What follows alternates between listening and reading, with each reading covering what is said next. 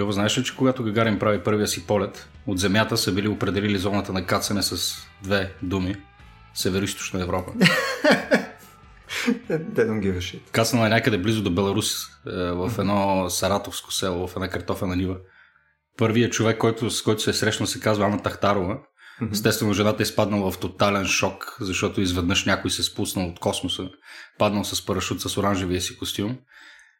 Сега allegedly историята казва, че той се представил като първия съветски космонавт, който каца от космоса. Жената естествено не му повярвала. Предполагам, че това е първото нещо, което извънземен би казал. Сега най-интересното при Гагарина е всъщност какво се случва след това, защото той, нали, бидейки типичен представител на човешката раса и произхождайки всъщност така, имайки доста скромен происход, и олавайки се изведнъж, че се е превърнал в световна знаменитост, очевидно възникват проблеми с това как той да се справи с, с живота си от тук нататък. Сега като типичен съветски, съветски мъж започва да пие огромни количества алкохол. Всъщност става пословичен с това нещо. Uh-huh. А, и съответно почва да прави редица зулуми, които застрашават не само неговото, ами здравето на всички останали. Има една история, в която той решава след като така, изпива около литър и половина водка се качил на някаква супер бърза лодка, доколкото са били бързи там през 60-те години, не знам, натоварил едно количество хора на тази лодка и в някакво езеро с огромна скорост се, се били понесли а, по водата и това съответно така резултирало освен в абсолютен шок а, сред хората, а и до, така, и до леки травми, наложило се да ги спасяват в последствие. Това е един от така по-интересните анекдоти. И след като той, той самия пострадва при този, при този инцидент и го вкарват в болница, където за него се грижи една медицинска сестра, която се казва Ана. Сега човека... Не е същата с картофите, нали така? Не е същата с картофите, okay. не е медицинска сестра. Сега пак, нали, той като новоизлюпена знаменитост, почва с първенюшкото поведение, иска се оттърка във всичко друго на него в жена си. Та въпросната Ана, освен че явно се е грижила добре за него и изглеждала добре, а, та не се знае какво се е случило между Гагарин и Яна в този момент конкретно, но а, историята разказва, че съпругата му нахлува всъщност в стаята, заварва ги да правят нещо, Гагарин и въпросната Ана. И Юрий Гагарин, така, първият човек в космоса, първият представител на човешката цивилизация, излязъл така в, в открития космос, взема дълновидното решение да скочи от втория етаж и да падне директно по лице. И... Вече го харесвам значително повече, между да, Първо това... Е- литър и половина водка, той колко висок е бил? Той е бил 1,60 м? По-нисък, по-нисък, да. Еми, за да е космонавт и за да събере, да се събере Точно, това да. в, в тази капсула, със сигурност не е бил много висок. Ана е хубаво име. Ана е хубаво име и благодарение на, на въпросната Ана и на, и на така много естествената проява на шубе а, към жена си, която видно е била бясна. А, той до последно носи така един много сериозен белек на лицето си а, от този, този инцидент. Да, и всъщност има много интересни истории покрай Гагарин, които, които го човечават и всъщност показват какви биха били последствията на това един много всъщност обикновен човек е, да бъде превърнат в световна знаменитост и да бъде развяван навсякъде като флаг, идвала и в България включително. Една подвижна статуя и, и така медальон на съветската власт. Та, за Гагарин мисля, че ще си поговорим на 12 малко по-подробно. Точно така. На 12 април? На 12 април, когато е всъщност годишнината от, е, от първия полет на, mm-hmm. на Гагарин в космоса. Те са такива серия събития, които се наричат Юрий Night. Mm-hmm. Ние просто правим българското Юрий Night. Да, български еквивалент на това нещо. Сега обеща да е интересно. Предлагам да извадим още мръсни рези на Гагарин.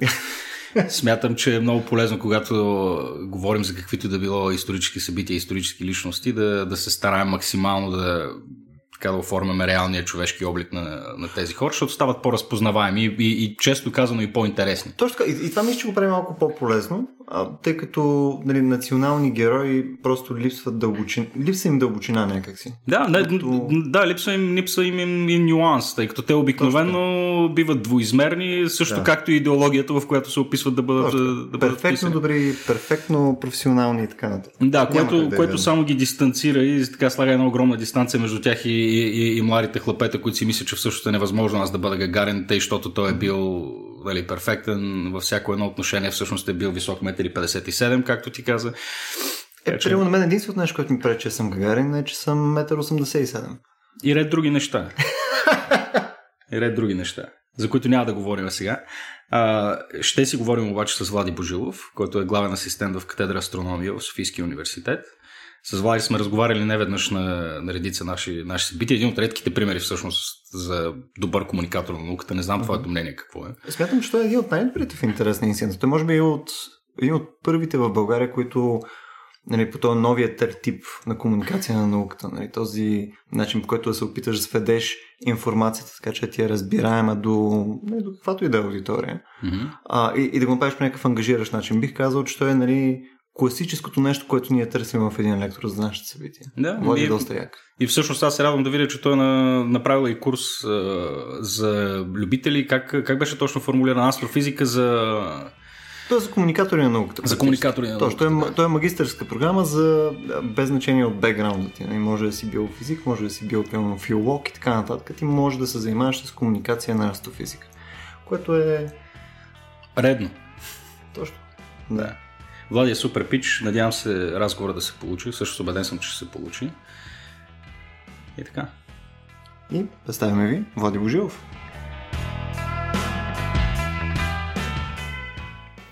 Мисля, че по стара традиция винаги някой, някой някъде реже нещо с флекс. Флекс ли е това? Включая до физическия факултет. Звучи като флекс, наистина, да. Ми определено е флекс. Хора, днес сме в физическия факултет, заедно с Влади Божилов и Петко. Здрасти. Привет. Това изобщо не беше нагласено. Здравейте. Днес ще си говорим за космос, Влади и всичко останало. Айде да започнем малко по, по-отдалече. А, вече след ивента, който направихме с тебе, Влади, преди няколко седмици, зачекнахме много тясно неща покрай черни дубки и така нататък. Искаш ли да ни кажеш какво в момента малко по-общо ти е интересно покрай твоите сфери, покрай астрофизиката? Какво в момента е едно от по-вълнуващите неща за теб? Астрофизиката е една от най-интересните теми въобще и аз веднага бих окоръжил всеки слушател да обмисли, да изучава или да прочете някои от големи обем научно-популярни книги. Лично за мен като учен аз изследвам активните галактични ядра, за които разказахме на последното събитие на 5 февруари, но това, което най-много ме вълнува, освен какво се случва в сърцата на галактиките, е възможността някъде там, в космоса между звездите, да има друга планета, близнак на Земята. Представете си тяло, което можем да наречем Земя 2.0, втори дом за човечеството. Това е за мен една от най-интересните теми и съм сигурен, че в близко бъдеще ще намерим точно такава планета. А защото е интересно това. Смисъл, интересно ти е гледна точка на като вид гаранция за човечеството ли? Смисъл, че това ти е като удобен бекъп? Интересна ми е по няколко причини. Разбира се, от гледна точка на чистото приложение е много важно да имаме планета, на която можем да се пренесем, ако нещо на Земята се обърка. Но трябва да си дадем ясна сметка, че звездите са много далеч. Те са недостижими в рамките на нашия човешки живот. Например, най-близката звезда до Земята след Слънцето, Проксима от Кентавър, е на малко повече от 4 светлинни години. Дори с скоростта на кораба Voyager, един от най-бързите кораби въобще, ще пътуваме до там за 86 000 години.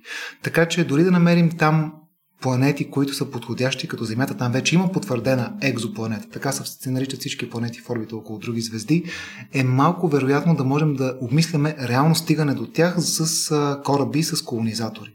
От друга страна, изследвайки други планети, можем да разберем повече за еволюцията на Земята. Тоест това, което ме вълнува в най- бих казал краткосрочен план е дали ние на Земята сме уникални. Дали живота тук е нещо, което се е случило по чиста случайност или пък това е следствие на механизъм, който се случва навсякъде.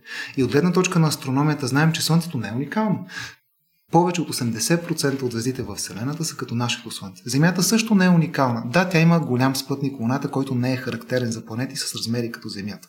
Но от друга страна има вече над 30 потвърдени екзопланети, които са на подходящото място около своята звезда в така наречената звездна зона на обитаемост. Това е онова място около звездата, на което ако се намира дадена планета и има вода върху повърхността, тази вода ще тече. Е, имаме над 30 планети в звездните зони на обитаемост, за звезди подобни на Слънцето и то планети с размери като Земята.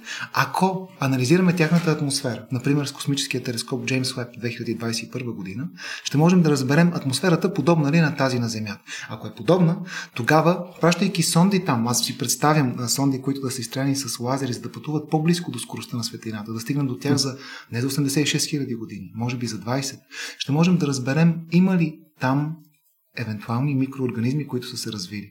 И това е когато говорим за далечни планети. Но първата стъпка е да погледнем в нашия собствен заден двор към Марс. Уха, значи тук има около 40 въпроса вече. Да.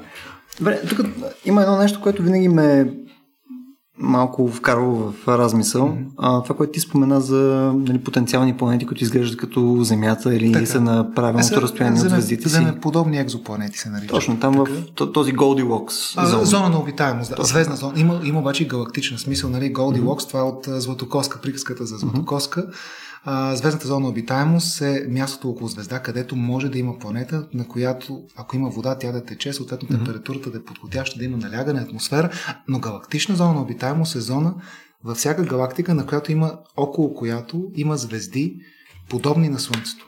Например, ако в Млечния път ние се намирахме много близко до свръхмасивната черна дупка в центъра, ще ще да има по-голяма вероятност за събития, които да унищожат живота на Земята, като избухвания на свръхнови. Тоест имаме две Goldilocks зони, две зони на обитаемост, звездна и галактична. А добре, а, специално в това, защото точно за това ми беше въпроса, когато разгледаш пълно самото място на Слънчевата система, примерно в Млечния път, а, това, че тя се намира на точно това а, правилно място там.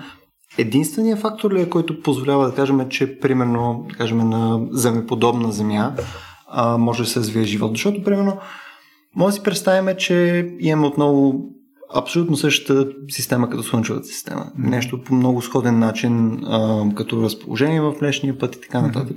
Също времено с това просто не е имало бенефита да има нещо подобно на Юпитер. Нали, нещо, което да обира всичките нали, обекти. По-малки се... тела, остатъчни астероиди. Не, този, този, тази попоивателна хартия, която е в нали, частта на Слънчевата. Mm-hmm. Тоест, поинта ми е, няма ли някакъв друг тип ивенти неща, които потенциално биха а, възпрепятствали нали, да се развие живот? Защото като погледнеш позицията на живота на Земята, mm-hmm Ами до голяма степен ние сме имали какво там 2 милиона години, 2 милиарда години, които са били относително меки от към галактични събития в Слънчевата система.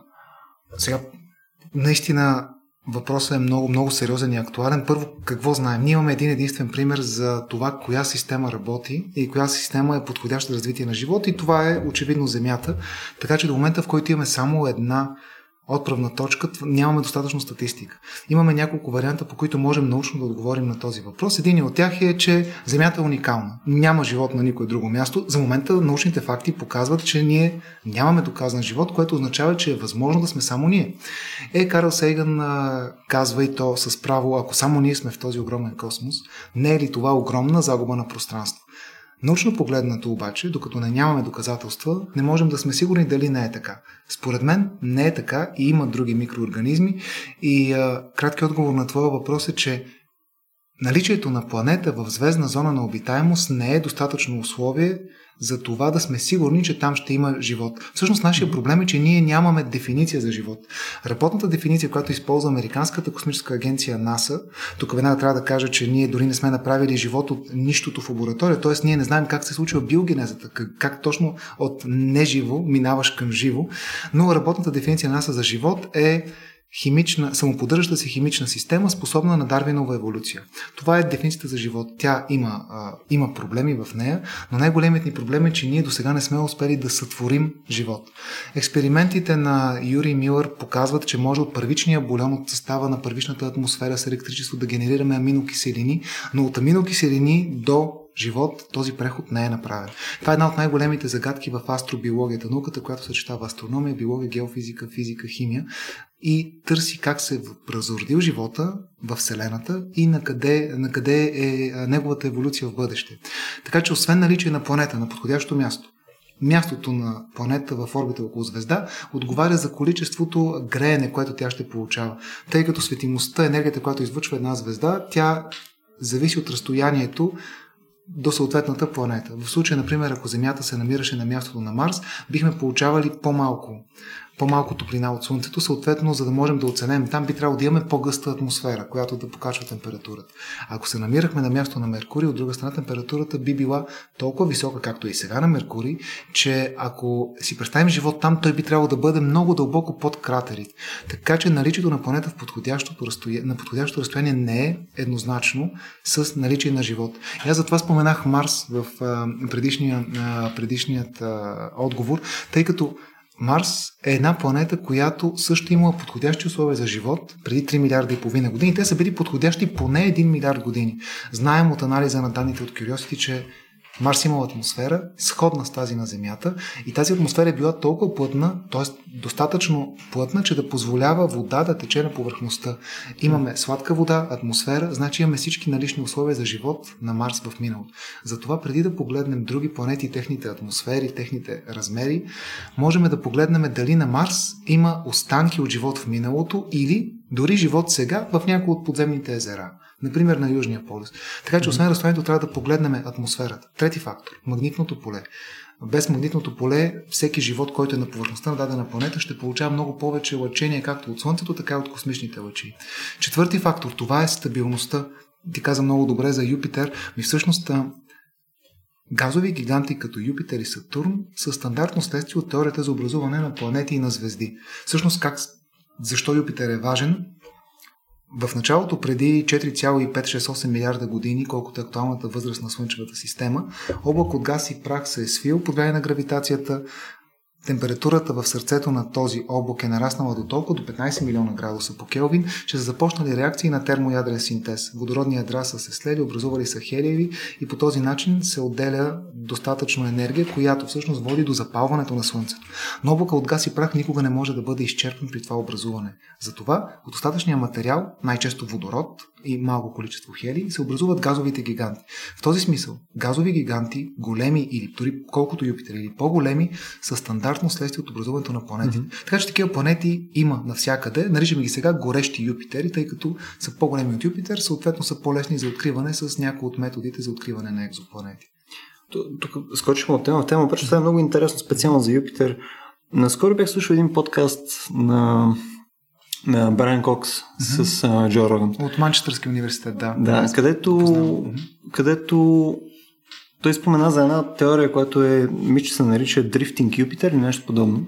А, която това е за планетната миграция нещо. Трябва Точно така, да. да. Където по някое време в развитието на Слънчевата система Юпитер реално се е приближил много по-близо до Слънцето, да. някъде в рамките на орбитите, които са на четирите първи планети. На вътрешни. Това е Меркурий, Венера, Земята и Марс. Така?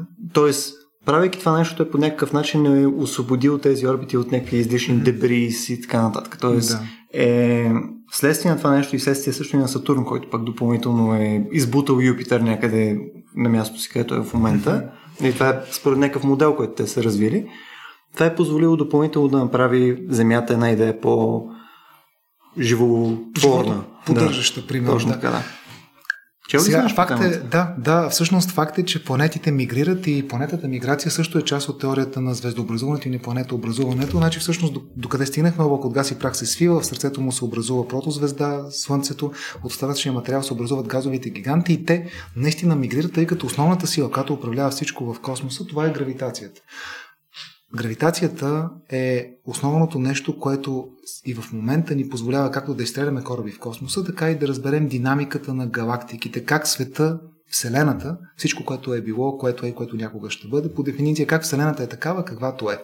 Е, гравитацията ни помага в астрофизиката, физиката на най-голямото. И вторият важен аспект за гравитацията, това е масата. Всичко в астрофизиката е гравитация и маса. Колко вещество се съдържа в даден обект. В случая за Юпитер, който е достатъчно тежък, всъщност ако Юпитер беше 8 пъти по-тежък, щеше да започнат реакции на термоядрен синтез и да се превърне в звезда. Между другото, повечето системи в космоса са поне двойни звездни системи, така че нашата Слънчева система има и известна доза нестандартност. А знаем, знаем ли защо са двойни? А, защото просто зависи колко голям облак от газ и прах се свие. Ако се свие достатъчно, първо се запалва част от него, една звезда, другата част се свива, свива, свива и ако е достатъчно голяма и тежка, се запалва и втората звезда. А, има дори хипотеза, че в една далечна зона на Слънчевата система, това е облак от комети, който обхваща като, като похлопак цялата Слънчева система, нарича се облак на Орт, Орт по името на откривателя му. Може би има скрита звезда, наричат я дори хипотетично Немезида. Това е а, много слаба а, така спътница на Слънцето, сестра на Слънцето. Пак казвам, това е хипотеза, т.е. няма абсолютно никакви индикации, че има такова тяло, но не е невъзможно.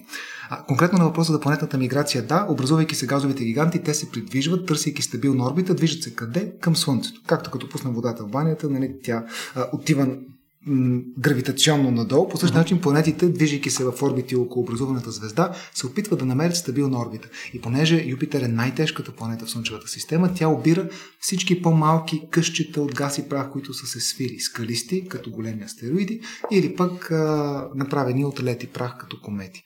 Сега въпросът е дали такъв процес случва и на други места. Да. Иначе теорията, за която а, разказвам, мисля, че включва преместване напред и назад на Юпитер. Mm-hmm. Това Точно. не е наблюдавано в други планетни системи. Най-често, ако това се случва, това е проблем на разделителната способност. Тоест, ние, за да знаем, че нещо се случва, трябва да го видим. Един начин е с телескопи, другия начин е с компютърни симулации. А, професор Брайан Кокс работи много, изключително много с а, свръхичислителни симулации. Предполагам, че има достатъчно на брой сценария, при които Юпитер може да дойде близко до Слънцето и след това да мине назад, но доколкото аз съм запознат, по-разпространената хипотеза е, че миграция назад не е имало. Но със сигурност, имайки предвид, че това са вероятностни процеси, има сценарии, при които е възможно това да се случи и да бъде стабилна системата. Проблема е с стабилността. Това е проблем. На мен е интересен проблема с предвидимостта. Тъй като каза, че има няколко вида сценарии, по които може да, да се развие дадена система. До каква степен астрономията е, е, е способна да предвиди бъдещи феномени. Имайки предвид, че планетите се движат по някакви строги да. закони, както ти каза, гравитацията управлява всичко това е измеримо и наблюдаемо. До, до толкова, доколкото говорим за наблюдаемата част на, на Вселената, ако щеше, дори на да. нашата Слънчева система в по-малък мащаб, до каква степен и колко далеч ние можем да предвидим така детерминистично някакви събития, които ще се И колко, колко и назад може да Детерминистично. Да. Сега въпросът за детерминизма е по-философска тема. Вселената не е детерминистична, не е предопределена и както квантовата механика показва, има неща, които просто не можем да знаем и да искаме. Но астрономията която е науката за големите обекти, е изключително точна наука в своите предсказания. И тук ще си позволя да направя една аналогия с псевдонауката астрология. Ако в вашите хороскопи, ако отворите вестник и погледнете хороскопи, пише, че вашия ден днес ще бъде, да кажем, хубав и ще срещнете любим човек, ако хороскопа е направен от астроном с извършени реални астрономически изчисления, ще, хороскопа ще звучи така.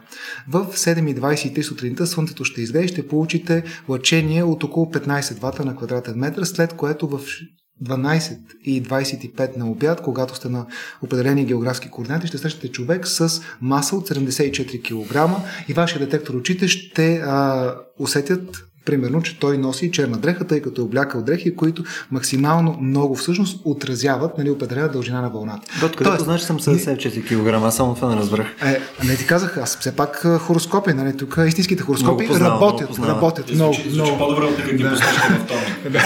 Сега, шегата на страна, науката е точна, защото нейните предсказания всъщност са те фалсифицируеми на научен език или проверими от всеки. И закона за гравитацията не се интересува от това ние в какво вярваме. Закона за гравитацията работи. И по същия начин, наблюдавайки небесните тела, можем да кажем къде ще бъде Земята в следващите милиарди години. Единственото, което може да отклони нашите предсказания е ако има удар на друго тяло, което да удари Земята и да отклони от своята орбита. Такива удари са редки, а освен това такива удари трябва да бъдат достатъчно голямо тежко тяло. Затова изследвайки космоса, можем да направим екстраполация на сегашните данни и да представим небето абсолютно точно в следващите няколко милиона години с огромна точност и в следващите няколко милиарда години с добра точност. Колко назад можем да видим във времето и всъщност ние в а, астрономията имаме машина на времето и тя произлиза от това, че скоростта на светлината не е моментална. Скоростта на светлината е почти 300 000 км в секунда, което означава, че гледайки Слънцето, ние го виждаме с закъснение. Закъснение е около 8 минути. Защо? Защото разстоянието между Земята и Слънцето е 149,6 милиона километра, на стената и трябват малко повече, около 8 минути, за да стигне светлината от Слънцето до нашите очи. Това означава, че ако сега си представим, че Слънцето изчезне, ние 8 минути няма да разберем. По същия начин, наблюдавайки по-далечни звезди, примерно не Слънцето, а Проксима от Кентавър на 4,2 светлинни години, ние виждаме космоса преди 4 години. Наблюдавайки най-ранните възможни моменти от Вселената, ще видим първите звезди, първите галактики и ние, хората, можем да използваме нашите телескопи, за да ги видим. Най-старите галактики са се родили само 300 милиона години след раждането на Вселената. И това се вижда с телескоп. Например, с космическия телескоп Хъбъл, ако напишете на българския ултрадълбокия поглед на Хъбъл, на английския Хъбъл Ultra Deep Field, всъщност ще видите как в част от съзвездието Пещ, което се вижда от България по определено време, насочвайки телескопа към празна част от небето и чакайки няколко нощи, ще може да видите десетки хиляди готови образувани галактики, родени само няколко стотин милиона години след началото на Вселената. А Вселената, понеже колко назад във времето, Вселената е на 13,82 милиарда години. Тук нещо, което спомена между другото за предиктив mm-hmm. силата нали, на, на астрофизиката, ни е любопитно. Сега каза, че примерно, ако нещо буквално се блъсна на Земята, не може да, да промени като астероид, да, голям камък. Но, но, но, това нали, е частично вярно, нали? Така, смисъл, може да кажем, че има серия други неща, които могат да променят нали, някакъв модел. Примерно, ако а, имаш да ултра тежко тяло, което ти навлезе примерно в Слънчевата система. Да кажем, да, някаква да. супер земя, която влиза, от която е била изблъскана, да кажем, от а, друга Хипот, система. Хипотетично, да. достатъчно тежко тяло ще причини промяна в орбитата mm-hmm. на Земята, тъй като Земята ще започне да, да си влияе от нея. Тя Земята си влияе от Луната, между другото, но Луната не е достатъчно тежка, за да промени орбита. Mm-hmm. Така? Бе, т.е. може ли си направим една хипотеза? Примерно, представи си, че утре влиза нещо, което е с масата на Юпитер. Добре. Нали, в рамките на Слънчевата система. Влиза къде? Влиза в Слънчевата система. Да, и успява да мине практически на нивото на Земята като орбита около Слънцето и си продължава... Добре, така, в равнината, добре? Така? Да. Това, какви са best case, worst case сценариите в случай? За, за, за целите на този пример, Представяме си обект, който навлиза в Слънчевата система и го виждаме утре. Това означава, че този обект най-вероятно е достатъчно голям астероид или комета. Щом го виждаме с такова голямо закъснение, със сигурност няма как да бъде звезда, тъй като звездата ще можем, ако има самотна звезда, такива би трябвало да има звезди самотници в резултат на сливането между галактиките, които са изхвърлени, ще я видиме десетилетия по-рано, тъй като звездите светят със своя светлина. В случай очевидно става дума за астероид или комета а, или достатъчно голяма планета. Това означава, че максималната възможна маса на този обект, преди да стане звезда, е 8 пъти масата на Юпитер. Тоест, в този пример говорим за обект до 8 пъти по-тежък от Юпитер, който навлиза в Слънчевата система. Навлизането в Слънчевата система означава, че той идва на около 50 астрономични единици, т.е. той идва на около 7,5 милиарда километра максимум, минимум, най-близко. Оттам започва неговото приближаване. Скоростта, с която Земята прави една обиколка около Земята, а, Нали, знаем, че колко отнема 300, 365 горе-долу дни. Това означава, че този обект при такава орбита би преминал потенциално близо до Земята след а, няколко месеца. Ако този обект дойде достатъчно близко до Земята, тогава той може да претурбира, да наруши нашата орбита драстично. Затова ние ще имаме няколко месеца в този изцяло хипотетичен сценарий, в който ще трябва да отклоним такъв тежък обект. А, така че това е доста, доста неприятна ситуация. От друга страна, Навлизането на такава планета е изключително малко вероятно, а дори тя да навлезе, аз бих се обзаложил, че тя ще попадне, минавайки през облака Норд, където има много комети, достатъчно тежки комети, които ще се влезат в орбита около нея. Мисля, че тази планета ще намери стабилна орбита отвъд орбитата на Нептун, т.е. тази планета ще спре своето пътешествие в далечните краища на Слънчевата система. Така че това е, според мен, е по-реалният сценарий, макар че това също е много хипотетичен пример. Но, но разбира се, това зависи все от посоката, от която идва, от скоростта да. и така нататък. Да, да, да. Но ако продължим с този пример mm-hmm. и си представяме, че все пак идва нали, Юпитер 2, който така. по-скоро да кажем, че е някаква вид скална планета. Няма да е газов гигант. О, тогава трябва да е... Добре, тогава, тогава не може Като да е... обем ще е много по-малка. Да, да, да, да, така. Но да кажем, че това минава горе-долу на разстояние, колкото е Луната близо на до около 400 хиляди километра. Това ще е катастрофа. Да. Да. Може ли си представим какво би се случило? Пилно бихме ли казали, че Земята може да бъде изхвърлена, да кажем, от Слънчевата система?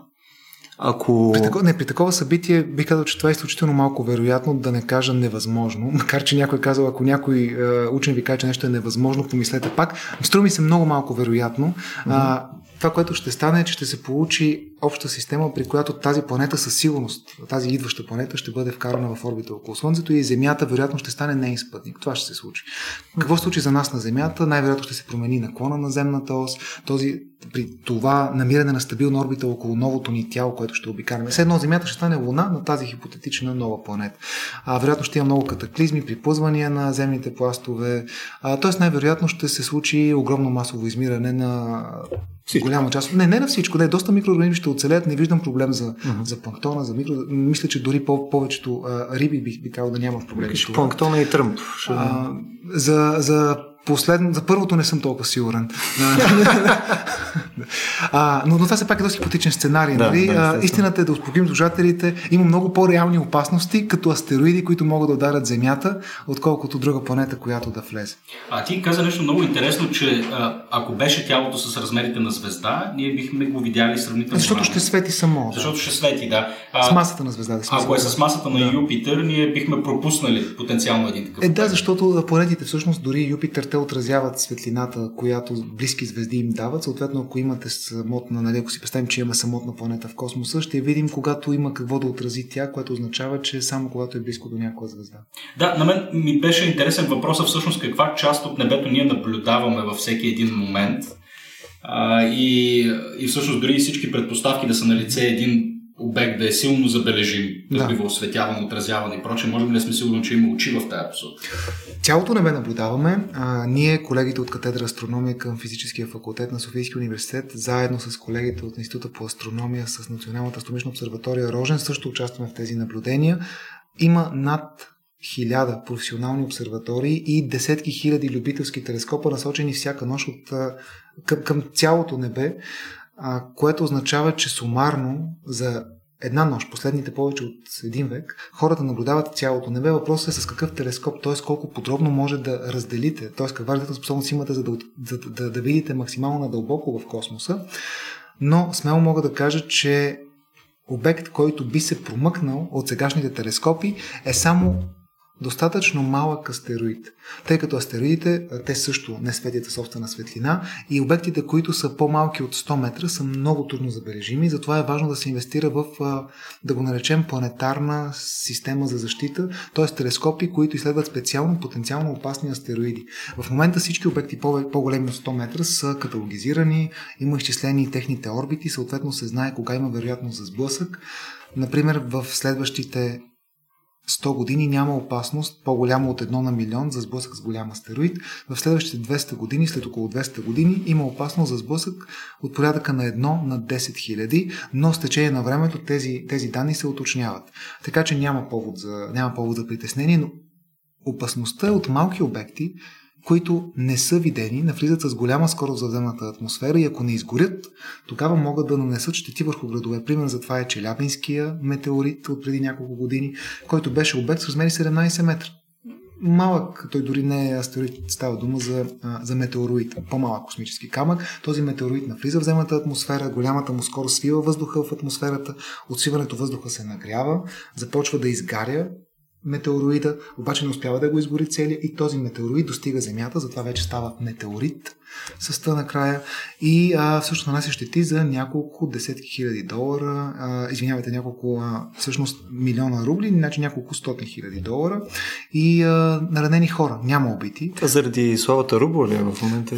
А, всъщност, мисля, че, да, мисля, че няма, няма общо. Щетите са, а, най- най-важните ще са върху хората, разбира се. Това са изпочупени къщи, наранени хора от стъклата, но, но това е малък обект 17 метра.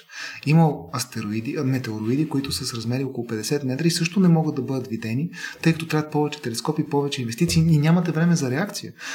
Просто. Но тук това, което казваш е обем. Съответно, един, един такъв обект, който е около 50 а, метра, съответно може да е много по-солиден от друг. Нали? Примерно може да е повече с някакво желязно ядро и така нататък. да, да, да. да. А, повечето, повечето астероиди метеороиди, това са направени са от а, първичния материал, от който се образува и Слънчевата система. Затова изследването на метеорити, всъщност, той достигнали Земята космически камъни, показва състава на първичната, то не е супа, на първичната смес, която образува Слънчевата система и затова са важни. А наистина има железни астероиди, които съдържат по-голямо количество желязо, метали от групата на платината. Те са ценни от гледна точка на добива на ценни метали, но повечето, които стигат са а, хондрити, т.е. те се състоят от а, газ, прах, като газа най-често е въглерод. Тук от гледна точка на наблюдение, няколко пъти вече споменахме телескопа Джеймс Уеб. Да, 2021 последно Ще изследване. видим. Изстрелване ще видим, да. Беше за 2019. 2019-та го изместиха, да. Да, да. Което е... Защото го следя, може би... Хъбъл, да. Точно, да, Да. От, от няколко години вече го чакаме. А, какво може да ни кажеш за него? В смисъл, какъв е... а, Адекватно ли е сравнението изобщо с Хъбъл? Смисъл, може да кажем, че Джеймс Уеб е дори в същия порядък, като тип измервателен врат. Защото най-малкото като обем, като съм го гледал, той е, няма нищо общо. Не? Това е огромен. Е, Само огледалото на Джеймс Уеб е 6,5 метра в сравнение с 2 метра на Хъбъл, но е направ... да, огледалото е направено от няколко парчета, които се наслагват заедно, тъй като няма как да изстреляш 6,6 метра и половина огледало цяло. Всъщност дори сега наземните телескопи най-големите, планира се телескоп с размер 39 метра, 40 на огледалото. Те са сегменти, които се наслагват и даже дойде малки актуаторчета, които ги променят, за да компенсират трептението на атмосферата. Това на Земята. В космоса, нали, разбира се, не се налагат такива корекции заради атмосферата, налагат се други. Но Джеймс Уеб като наследник на Хъбъл ще бъде истинска революция в научното ни познание. Защо? Първо, от космоса имаш много плюсове.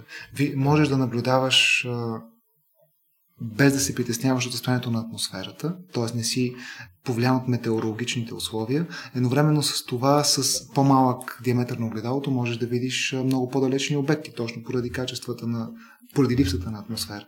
Но Джеймс Уеб е и в различен спектрален диапазон от телескопа Хъбъл. Джеймс Уеб е инфрачервен телескоп, което означава, че ще наблюдава прозорец, в, в, в, прозорец към Вселената, който Хъбъл не е изследвал. Разбира се, на всеки телескоп може да сложите инфрачервен филтър и да наблюдавате всеки оптичен телескоп, но Джеймс Уеб ще може да заснеме в много по-големи детайли от една страна как се образуват планетните системи, тъй като ще може да покаже как се движи газа, докато образува звездите и дали съответно има планетна миграция. Тоест с Джеймс Уеб се очаква да могат астрономите да наблюдават образуването на планетни системи в най-големи подробности.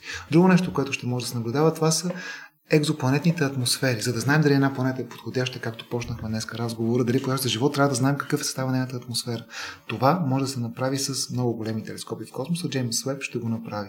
Друго нещо, което Джеймс Уеб ще може да изследва е най-далечните галактики.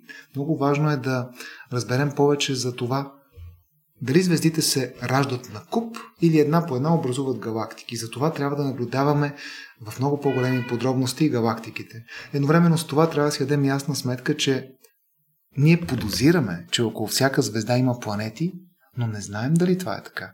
Знаем, че тези 3900 и няколко открити до момента екзопланети с мисиите Кеплер, К2 продължението на Кеплер и мисията Тест, 6 планети до, до средата на месец февруари, всички те са открити в Млечния път. Чрез а, индиректен метод, метод на микрогравитационните лещи, бяха наблюдавани три екзопланети в далечна галактика. Но това е. Не сме наблюдавали екзопланета в Андромеда, най-близката съседна голяма галактика. Джеймс Уеб ще може да ги открие. Което означава, че ще докажем, да, теорията показва, че трябва да има екзопланети, но докато не ги намерим, не можем да бъдем, а, все пак да кажем, че това е факт. Така че Джеймс Уеб ще потвърди и някои от основните предвиждания на теорията за звездообразуването и планетообразуването. Какъв детайл, примерно, може да види на едни от най-близките екзопланети Джеймс Уеб? Примерно, какво може да видим повече, отколкото Атмосферите, само атмосферите. За детайли не можем да, да говорим. Тук е един пример за телескопа Хъбъл. Mm-hmm. Какво може да видите на Луната с, а, с телескопа Хъбъл? Всъщност не може да види, няма как да видите крачката, която Бъс Олдрин един от двамата души стъпили първи на Луната през юли 69 година направо, просто няма такава резолюция. Какво правим, така, Влади Божилов? Какво правим? Ами, пращаме хора, които да стъпат пак. Това правим. Стъпваме пак. Back to the moon for good. Добре, значи това, че с новия телескоп ние няма да получаваме такива изображения, каквито има в момента на един десктоп от Хъбъл. Знаем тези иконични изображения, които на галактики. А, ще получаваме, ще получаваме много, ще получаваме много и много по-подробни, много по-детални, но ще получим и нови. Ще получим изображения на планети, които се раждат около своите звезди в тези галактики. Тоест още по- яки изображения, в които виждаме раждането на планети. Това е уникално. А понеже каза, че той снима и гледа в инфрачервения да, да. спектър, а, всъщност мен е интересно и, и за Хъбъл, и за новия телескоп за Уеб, тези изображения, които виждаме всъщност Цвет, са продукт на цветните изображения. Да, да. Те всъщност са продукт на допълнителна обработка. Това не е снимката, която да, се да. космоса. Тук веднага трябва да кажем, че днешната ни среща е в физическия факултет на Софийския университет, като част от курса по комуникация на астрономията, който води към магистрската ни програма по астрономия и популяризация на астрономията. Като част от обучението на тази иновативна програма, която е интердисциплинарна, позволява на всеки, който има интерес към космоса да се запише и в рамките на 4 семестра в задочна форма да научи най-новото за космоса и как да го приложи в своята сфера. В рамките на тази програма, насочена изцяло към хора, които никога не е нужно да са учили физика и математика, а, Имаме редица практики с телескопи. Както всеки от колегите, убеден съм, както днес, така и в другите занимания се убедил. Аз самия бях много изненадан. Отивам на Рожен, трети курс, първата ми практика на Рожен и заснемам кадър с двуметровия телескоп там. Той е речи Кретиен Коде телескоп. Това е свързано с неговата оптика, но по-основното нещо е, че кадър е черно-бял. Веднага трябва да подчертаем на слушателите, че всички красиви снимки, които виждаме, те са реални, те са истински. Но това не са научните данни, с които се правят научните открития в повечето случаи. Когато отидете на даден а, телескоп по целия свят, оптичен телескоп, вие правите заснемане на небето в определен филтър, т.е. наблюдавате а, с червен филтър как се държи вашия обект. Например, една галактика. След това правите наблюдение с син филтър и с филтър, който е близък до а, визуалния, това, което виждаме ние с нашето око. Тоест между 400 и 700 нанометра дължина на вълната. Ако сгубите тези кадри, ще получите цветно изображение, като тези, които имаме на десктопите на компютрите, те са съставни изображения от няколко филтъра. Но защо снимаме черно-бяло? Защото така CCD камерата, която прави снимката, а, дава максимал, максимален брой данни за определен цвят. Съответно, може да кажете много по-точно параметрите на обекта. Затова реалните научни изображения са черно-бели, но а, те са черно-бели в определен цвят, който съчетан дава другите цветове. Това е нали, малко как се обработват данни. Okay. Е, съответно трябва да махнете праха, трябва, а, примерно, нали, ако изследваме някоя галактика, примерно галактиката Миши Ушички, много красиви две галактики, които се сливат, има прах между нашата галактика и Миши Ушички, той трябва да бъде махнат, съответно трябва различни калибровки, трябва калибровка за а, фона на, съответните, на, съответно, на съответния ден, защото всяк, всеки път атмосферата е различна, но това са специфики. Тоест, накратко, никой не, сме, не снима с iPhone в космоса, нали? Не са такива. А все още не, но аз чакам първите туристи да успеят и а, мисля, че е страхотно това, че всеки има смартфон и може да снима. Това е страхотно. Е, според мен някои не трябва да снимат с смартфона си. Мисля, че това е плюс. Демокрация, любов, демокрация. Не, за мен е тоталитаризма е на мода отново.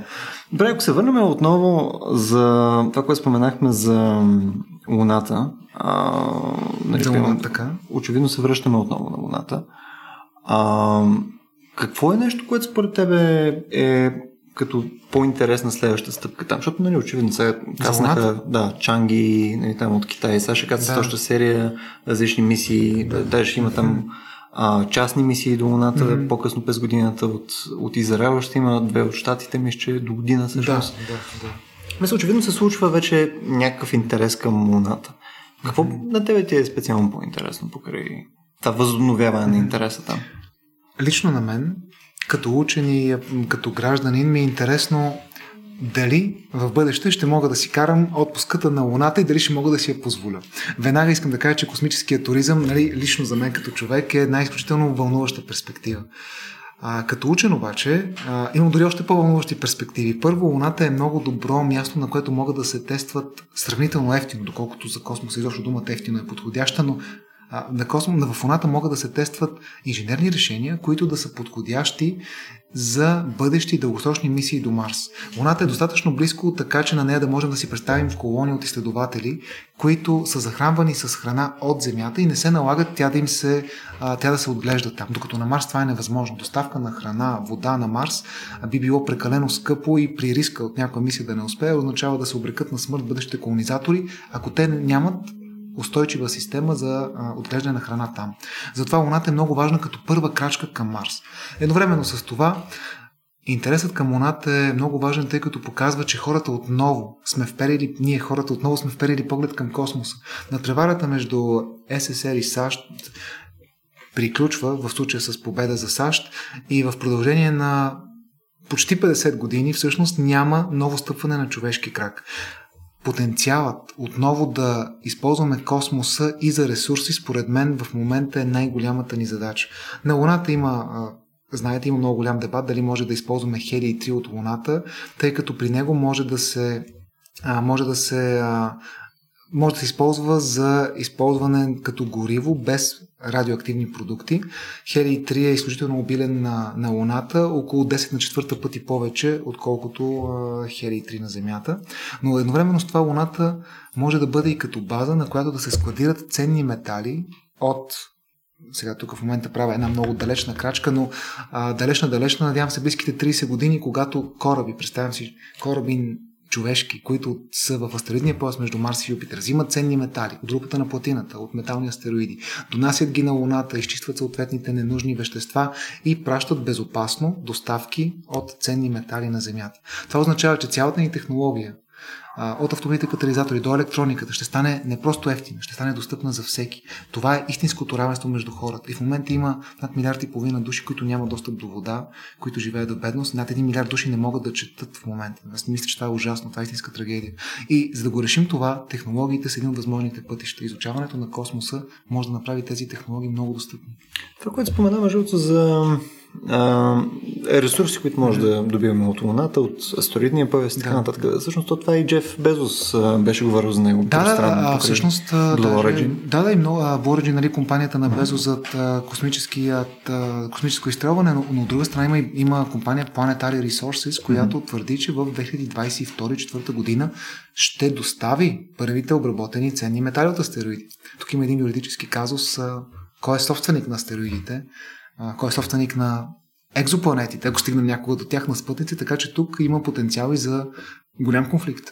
Да, то, то, това ще е нов тип морско право, един вид. Нали така?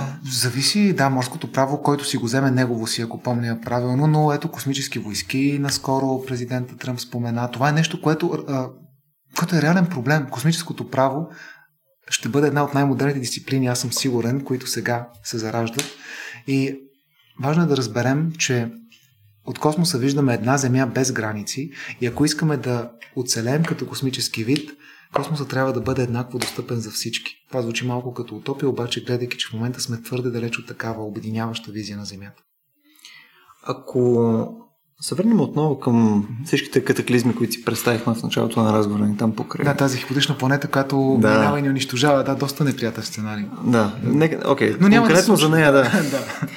Ма не, имаш, имаш серия други неща, които са ужасни. Там очевидно стероиди и така нататък, но а, можем ли да кажем, че примерно така наречените а, космическо време тип а, събития, нали, примерно изривания на Слънцето, там да. coronal mass ejections и така нататък. Това е коронално масово изхвърляне, да. Така. Да. Английски ми просто ми е много по... Да. А, можем ли да кажем, че те са потенциално по-възможни и също време потенциално много по-скъпи, чисто от към технологичния кост, който е а, да. в момента, който бихме платили. Да, със сигурност. Космоса е място, което може да служи както за вдъхновение, така и за разбиране на опасностите, пред които сме изправени.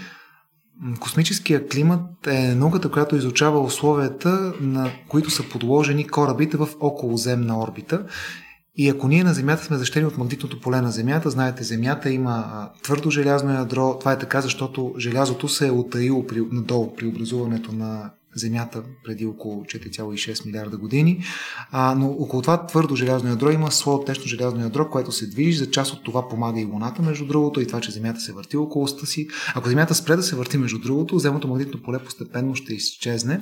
Това е друга катастрофа, която можем да обсъдим после. Но а, магнитното поле всъщност предпазва нас хората от а, мощните космични лъчи и мощното лъчение на Слънцето. Лъчението на Слънцето е най-често алфа частици, т.е. хелиеви ядра или а, протони, т.е. водородни атоми. Но в кораб, в а, близката околоземна орбита, магнитното поле също защитава достатъчно добре нашите кораби. От друга страна, при изхвърляне на огромно количество вещество от Слънцето, първите, които ще се сблъскат с а, неприятния ефект на близка среща с лъчение от Слънцето, са именно космическите спътници, тези, които използваме за навигация. И това вече се е случвало при слънчеви изригвания, се наблюдава грешка, дефект в технологии. Нещо повече, преди около 100 години мощно издригване на Слънцето унищожава телеграфната мрежа в Европа. 19 век. 19 век, да, значи, значи повече, около 200 години. А, мисля, че беше а, Забравих точно как се казваше учения, на когото беше кръстено събитието, ще проверя. Но а, всъщност основното нещо е, че Слънцето може да ни влияе както да е в основата на живота, такъв какъвто го познаваме, така и неговите процеси, слънчеви, свързани с неговата активност, с слънчевата активност, да доведат до опасни ситуации. Така че тук какво можем да направим? Можем да изпратиме мисии, които да го изучават. Мисията Паркър, която е в орбита около Слънцето, е една от тях. Но друго нещо, което не можем да направим, е да променим факта, че ние, колкото и да изследваме Слънцето, можем да знаем за неговата активност не повече от 6 часа преди да се случи определено изригване. Тъй като просто Слънцето се върти и ние, ако си представим, че от му край виждаме, виждаме събитието, в момента в който а, то стигне до нас, ще имаме само няколко часа за реакция. Затова просто трябва да сме подготвени за такъв а, блекаут, за такава, за такава ситуация и а, да знаеме, че а, това е нещо, което може да ни случи. Ще ни се случи рано или късно. А и няма никакъв шанс да го предвидим всъщност mm-hmm. това, че ще се случи, така А, да, събитие на, на Керингтън. Да, да, събитието на Керингтън. Това, за което споменахме да, всъщност през 1859 Да. И... Е- събитието на Керингтън, да. Да, било е някаква лудница. Да, да, ами телеграфната мрежа изгаря. Всъщност телеграфите изгарят. Да. Добре, за, за кое, кое спомена Петко? Това, което исках да питаме, е, ти каза, ние ще разберем, че се случва съответното нещо да. след 6 до 8 минути. Час, час. А, час, час пардон, да. да. А, а можем ли да го предвидим? Можем да направим... А, не, не можем. Кратки отговор поне за момента. Затова изучаването на плазмата, на физика на плазмата, защото Слънцето е плазма, това е много нагорещен газ е свързана както с ядрения синтез, процеса по който звездите светят и неговото бъдещо приложение за енергия на Земята, така и с опазването от такива феномени, но коронавите изхвърляния на маса представляват следното газа, плазмата, водород, водорода, който гори се превръща в хелий при 15 милиона градуса на ядрото на Слънцето. На повърхността Слънцето също има магнитно поле. Това поле може да хване част от газа, представете си го като повдигане, грубо казано, и в определен момент може да го изхвърли. Ние а, няма какво да направим, освен да се подготвим, а, че просто това са части от а, живота на Земята около своята звезда. Това са редки събития, редки са и те рядко могат да обхванат цялата Земя. Да, чел съм сега, ми, си спомних, че е имало такъв случай в Канада, в който за няколко дни е нямало ток, но ам, слънчева буря, слънчево изригване, което да прекъсне комуникацията на цялата Земя, е изключително рядко, не невъзможно, но рядко събитие. Но пак казвам, това ще ни спре технологиите. Това няма да ни убие, това няма да изгори хората. А, това означава, че просто няма да имаме технология интернет за известно време, може би за седмица, месец. Как реагират един час без интернет? Знам, че е тежко, но, знам, че е тежко, но това е а, нещо, с което можем да се оправиме. Нещо се адаптираме, надявам се.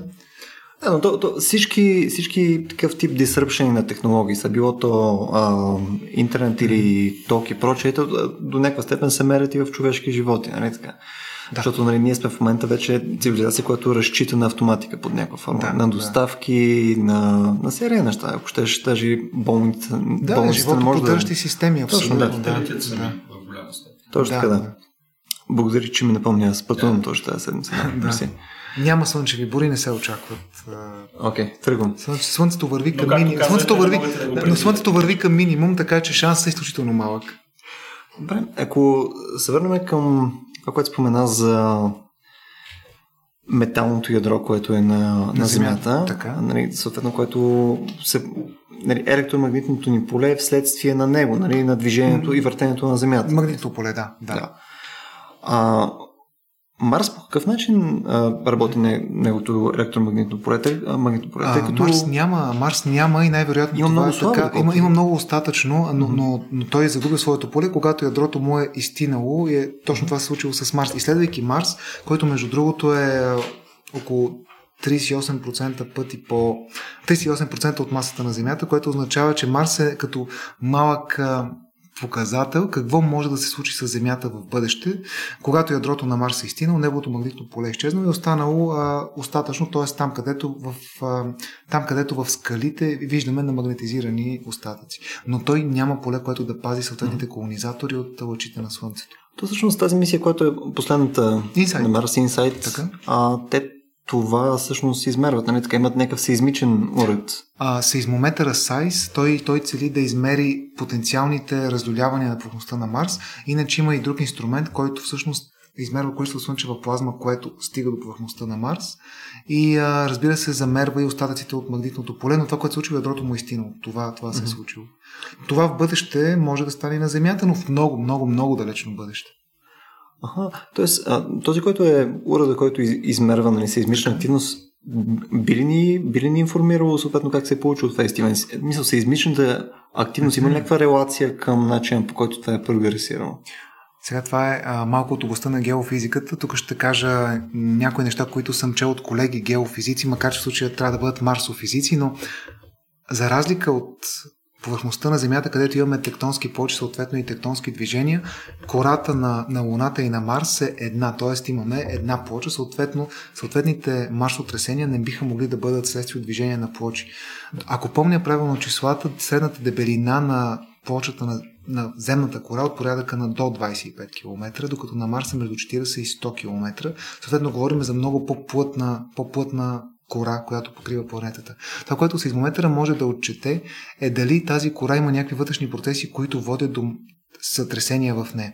Те могат да бъдат пренос на вътрешна енергия, ядрото може да е, да е втвърдено, това не означава, че не е топло. Един от другите инструменти на мисията Insight включва прокопаване на марсианската повърхност на дълбочина до 5 метра, ако е възможно. И този уред ще провери как се движи топлината от ядрото на Марс нагоре. Това е важно, за да разберем дали има и други места, където има под марсиански езера, т.е. езера под повърхността на Марс, където има вода за потенциалните бъдещи колонизатори. Едновременно с това тази топлина всъщност може да предизвика изкривяване на земната, на марсианската кора и така да доведе до марсотресение. Тоест, представете си, че върху кипнала вода, слагате лист хартия и той се издува. Нали? В случая това е от конвекцията, нали? процеса като физика е друг, но това огъване всъщност може да се случва от пренос от, на топлина от ядрото на Марс към кората. Може би така се образуват марсотресенията. Е, един изключително дилетантски въпрос, mm-hmm. но тъй като каза, че там нямаме движение и ядрото е мъртво, откъде идва тази топлина? А, ядрото е, неправилно си изразих, ядрото е топло, но, но не е разтопено. Ага. Да, оттам идва топлината или поне предполагаме. Защото се знае, че има езеро, поне едно езеро под марсианската повърхност. Това е на Южния полюс с последните данни миналата година юли. Мисля, че Европейската мисия Марс Експрес го доказа. А възможно ли е тогава добив на така геотермална, мар, марсотермална енергия, която се направи достатъчно дълбоко? Трябва да видим резултатите от мисията Insight. Мисля, че тази година ще ги имаме. Допускам, че а, марсотермална енергия е по-малко вероятно, но, но ако има вода, тази вода е достатъчно за оцеляване. Топлината може да бъде направена по друг начин, просто вкопавайки базата на няколко метра под повърхността. Но а, нека да видим какви са стоеностите. А какво всъщност мислиш за, за това, че ти сам каза, че предстоят много юридически дебати за бъдещето на тези планети? Допускам, че ще стане така. Един от тези интересни въпроси, които аз всъщност отказвам да дискутирам с хората, тъй като ми се струват абсурдни, но а, ако направим паралел на Земята, има подобни екосистеми, те даже не са екосистеми, защото са по същество мъртви територии, ако вземем преди, примерно, Южния полюс или да. пустинята на Мип.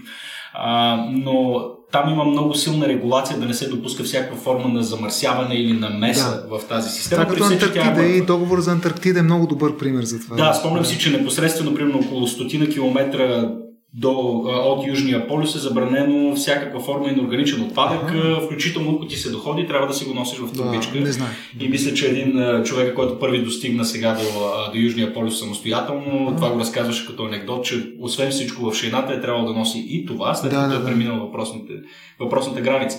Да, въпросът е какво присъства ли това нещо изобщо като дебат в научната общност, когато ние започнем да обитаваме тези планети, как всъщност да се отнасяме към тази, макар и мъртва среда? А, всъщност присъства, присъства като дебати и не знаем дали средата е мъртва, като дебата първо включва както изучаването на Луната и нейната колонизация, така и бъдещите мисии до Марс.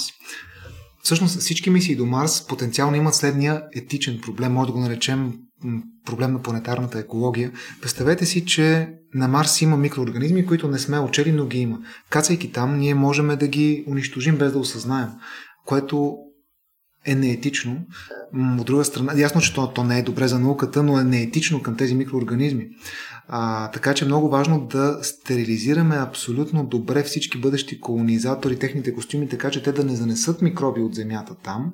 А едновременно с това да сме сигурни, че кацайки, анализирайки проби от подмарсианските езера, няма да унищожим екосистемата. Това е въпрос, който дискутира сериозно, има научни публикации. За Луната пък проблема, който а, спомена между другото, Антарктическия договор е добър пример, защото там, ако помня правилно, Русия е казала, че ще предяви своите претенции в последствие. Тя мисля, че не го е подписала договора, ако помня разговорите с с колегите от Българския антарктически институт, но тя си запазва правото да се включи когато прецени. Тоест, един тези договори се изпълняват, доколкото чувам добре, но а, никога не, бъдеще не може да се гарантира, че няма да, да стане свидетели на надпревара в завладяването или използването за, за военни цели на Луната. Така че според мен това е гореща тема, не според мен и това е гореща тема, която се изучава и в момента, но според мен още а, още сме малко далеч от момента, в който ще можем да осъзнаем в пълнота проблемите, тъй като все още на това се гледа като а, нещо, което е, то е достижимо, но все още не сме стигнали съвсем до Луната. Сега Китай направи сериозна заявка с мисията Чанне 4. А, това е богинята на Луната в китайската митология Чанне. И а, това съм абсолютно сигурен, че Америка ще изпрати своя астронавти отново там, така че Америка ще направи силна заявка отново. Европа изостава в тези пилотирани мисии. Надявам се, би 10 години това да се промени, така че ще станем свидетели на нова, но положителна надпревара. Просто трябва да се мисли и за правото. Вече се работи по тези въпроси. А ти какво мислиш за пилотираните мисии? Не са ли те просто един малко пиар акт? Или... О, не, мисля, че са много важни. Mm-hmm. Разбирам гледната точка, че може да се пиар акт, защото някой ще каже защо пращаме хора, освен да се снимат, при положение, че може да пратиме роботи и ако нещо се обърка, няма да губим човешки животи. Но има неща, които роботите не могат да свършат. Веднага давам един пример. Мисията Curiosity, всичките резултати, тя е прокопала само, прокопала даже силно казано, тя изследва 5 см от повърхността на Марс. Просто защото няма инструмент, който да, който да може да, да, да прокопае. Освен това, скоростта, с която Curiosity се движи на Марс е няколко сантиметра а, на ден. Докато един астронавт може да измине буквално километри, може да свърши много повече задачи, може да вземе решения, които не са програмирани, съответно ползата от пилотирани мисии, както до така и до Марс, са в много по-бързия скок на знанието, което може да бъде направено. Но също така има и все пак аргумента, че пиар частта всъщност е ужасно важна. Естествено, че е важно, да, да. Не, не, това е комуникация на науката. Това да, е, и, и, и, като цяло, нали, интереса на човечеството към, към космоса е нали, силно зависи от космоса да изглежда интересен. Да, а космоса е интересен а... от началото. Аз, аз мисля, че човек никога, човечеството никога не е губил интереси към космоса. А, още, още всъщност най-старите, най-старите писания, които са запазени от историята, са свързани с мита за това откъде сме произлезли, откъде всичко, което виждаме, съществува. Значи интересът за космоса според мен е вроден в човека, дори бих казал интереса, любопитството да изучава Вселената, природата, е вродено в човек. Аз затова си мисля, че всеки човек е учен и пак ще се върне на нашата магистратура по астрономия и популяризация на астрономията. Когато я направихме 2016 с колегите, не искахме да отговорим точно на това. Според нас, всеки човек е любопитен през целия си живот и ако в един момент се е запитал защо светят звездите, защо небето е синьо или тъмно през нощта, но, но е тръгнал по друга кариера, а, винаги може да се върне към този въпрос, да насочи поглед към небето отново и да намери отговор на своя въпрос. Така че според мен космосът винаги е бил модерен, сега става и достатъчно достъпен не само за национални агенции като НАСА, а и за частни компании. Това означава, че всеки достатъчно богат бизнесмен, дори български, може да си позволи да изстреля в космоса всичко. Ето, наскоро, преди няколко години, видяхме първия български спътник изстреля. Ама богати Вейрон да изстреля. Нашите това ще направят. Ами, а, кой ще е богати Вейрон? А, еми, м- богати Вейрон е хубава кола сега. Бе, как? Не, няма значение. Имам въпрос, който е свързан с а, това, което ти правиш в някаква степен. Mm-hmm. А, покрай магистрската mm-hmm. програма и прочее. По-скоро аз съм имал някакво желание преди време също да се занимавам с физика. И... Ти сега се занимаваш с физика. Говорим си за физика, така, т.е. има Точно формално, неформално и, и а, информален начин да правиш наука, така че ти го правиш момента. Естествено, естествено. Да. Но нека си представим, че някой иска да се занимава принцип с физика, физика, да, с физика. да е учен, иска да стане учен. Какъв е прозореца на възможност за това нещо? До кога е времето, в което ти може да си ефективен учен физик, според теб? Аз мисля, че няма граница. И ако погледнем в история, мисля, че няма никаква граница и mm-hmm. а, пример за това е и Хъбъл, който се учи за адвокат, работи а, една година като адвокат, не му харесва и а, става астроном, който променя света. Няма, няма срок на годност на човешкия дух, на човешкото откривателство и никога не е късно да научиш нещо ново и да станеш професионалист в тази сфера. Но, чисто говоряки от гледна точка на опита ти, mm-hmm. колко са младите физици, които са прямо на 25-30, които те първо започват да Ами лесно може да се провери, като се види всъщност броя прияти студенти в а, специалностите по природни науки, като като цяло в цяла Европа а, броя, кои, броя на тези хора намалява много. А, и това изисква няколко стъпки, няколко решения. От една страна изисква ние като учени и преподаватели да излезем пред обществото и да разкажем защо нашата работа е важна и ние това правим. Изисква иновативни програми, които съчетават различни дисциплини, като тази, за която споменах, астрономия и популяризация на астрономията. Изискват обаче и подкрепа от страна на държавата. И а, няма крайна дата, възраст, на която човек да не може да стане учен. Въпросът е, че много зависи какво е правил в предишните си години, в които е трупал опит. Тъй като ето сега, например, е много модерно и е хубаво хората да се преквалифицират и да придобиват познания по други дисциплини. Ще дам пример с друга област, с IT сферата. Знаете, има много академии, които позволяват да се преквалифицираш в рамките на 6 месеца до 2 години в определена степен добър IT специалист, но много зависи какво се е занимава преди това. Ако преди това си се занимавал с математични проблеми, ще ти е по-лесно. Ако си се занимавал с а, друг тип дейност, ще ти е по-трудно. Но въпросът не е до години. Въпросът е до мотивация и до времето, което ще отделиш и разбира се до учителите, до преподавателите. И тук идва на предна роля, ти каза от 25 до 30 години. Ами, това са хора, които а, обикновенно вече мислят за семейство или имат деца, или скоро ще имат. Много е важно те в каква среда ще възпитават тези деца. В среда, в която да си учен е добър ролеви модел и среда, в която не е. Знаеме, че ролевите модели са онова, което вдъхновява хората да следват тези модели. Илон Мъск е пример за страхотен ролеви модел. А да, а, не сме изстреляли богати Вейрон, но, но и той изстреля своята Тесла. А Тесла е бих казал, много по-хубава кола от богати Вейрон. Най-малкото, защото е истинска технологична революция и е достъпна. Доколкото може да са достъпни суперколите, разбира се, но доста по-достъпна като цена. Иначе като бройка хората намаляват, но това не е само с възрастта, с тяхната... Тоест като цяло намалява, това не казваш? Като цяло интереса към природни науки инженерни намалява. Хората искат да потребяват технологиите, но все по-малко искат да създават хардуерните решения. А световно имаш предвид, не конкретно в България? Световно, България е много явно, но това е световен проблем, да. Това е европейски поне проблем. Много интересно, между другото. Да. А това не Даже ясно и кога, между другото. Да. Не се ли дължи, дължи в известна степен и на факта, че така кумулативното ни натрупване mm-hmm. на знание всъщност плаши хората? Има много повече да. неща, които човек трябва да научи дори като основа, за да, за да може да, да се развие. Страха от науката, страха от технологиите е една от причините, които различни паневропейски проучвания, т.е. проучвания в много държави показват. Друг, друг от тези проблеми е свързан с обществените нагласи. Интересно изследване показва, че интереса към науките намалява около 12 до 14 годишна възраст. При момичетата малко по-рано, при момчетата малко по-късно, което първо а, поставя въпроса дали се подхожда еднакво, в зависимост от а, биологичния пол на детето. А, май не, показват последните изследвания. Твърдат, че щом си с определен пол трябва да правиш определено нещо. Това тотално не е вярно. Науката е еднаква за всички и няма значение какъв си или каква си. Но, но проблемът с възрастта между 12-14 години, това за българската система отговаря на, грубо казано, между 6 и 8 клас. Какво се случва тогава? Ами, всъщност тогава започва пубертета и човек започва да се интересува от по-малко от едни неща и повече от други неща. Физика, съответно, а, съответно е много по-трудно, не на физика, толкова не към всички науки намалява. Тоест проблемът е, проблемът е, че някъде там губи младежите и те между 12-14 години спират да се интересуват от това как работи космоса и а, след това, когато изберат да кандидатстват, ако решат да изучават висше образование, разбира се, вече търсят нещо друго. Съответно, в един момент какво ще стане? Няма да има учители, няма да има кой да учи нашите деца, няма да има инженери, които да поправят компютрите, когато се развалят, ще има ползватели, ще има добри програмисти, безспорно, но по-малко и по-малко инженери. Това е голям проблем.